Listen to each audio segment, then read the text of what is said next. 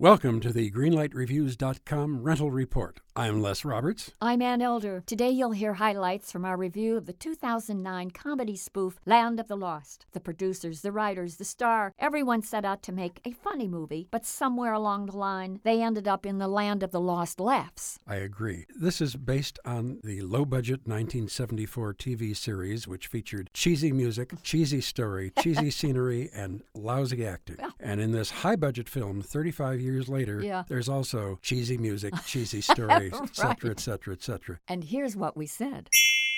In my opinion, the movie fails because the humor never settles on the right audience. Is it supposed to be a satirical send-up of science fiction movies? Is it supposed to appeal to little kids? Well, if that's the market, the humor isn't silly enough for little children. And if it's for adults, the movie is so stupid that adults are going to get fed up. Exactly. This movie is a muddled mess. It is totally, completely, without laughs.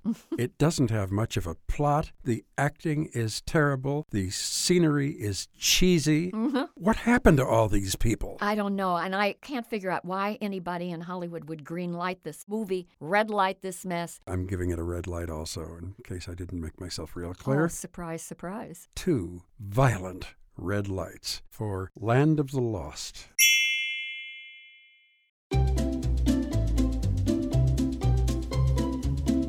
Hello, and welcome to Novel Conversations, a podcast about the world's greatest stories. I'm your host, Frank Lavallo, and for each episode of Novel Conversations, I talk to two readers about one book, and together, we summarize the story for you. We introduce you to the characters, we tell you what happens to them, and we read from the book along the way.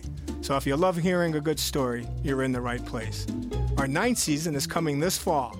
Tune in to hear from some of the all-time great authors, Charles Dickens, Jules Verne, F. Scott Fitzgerald, and more.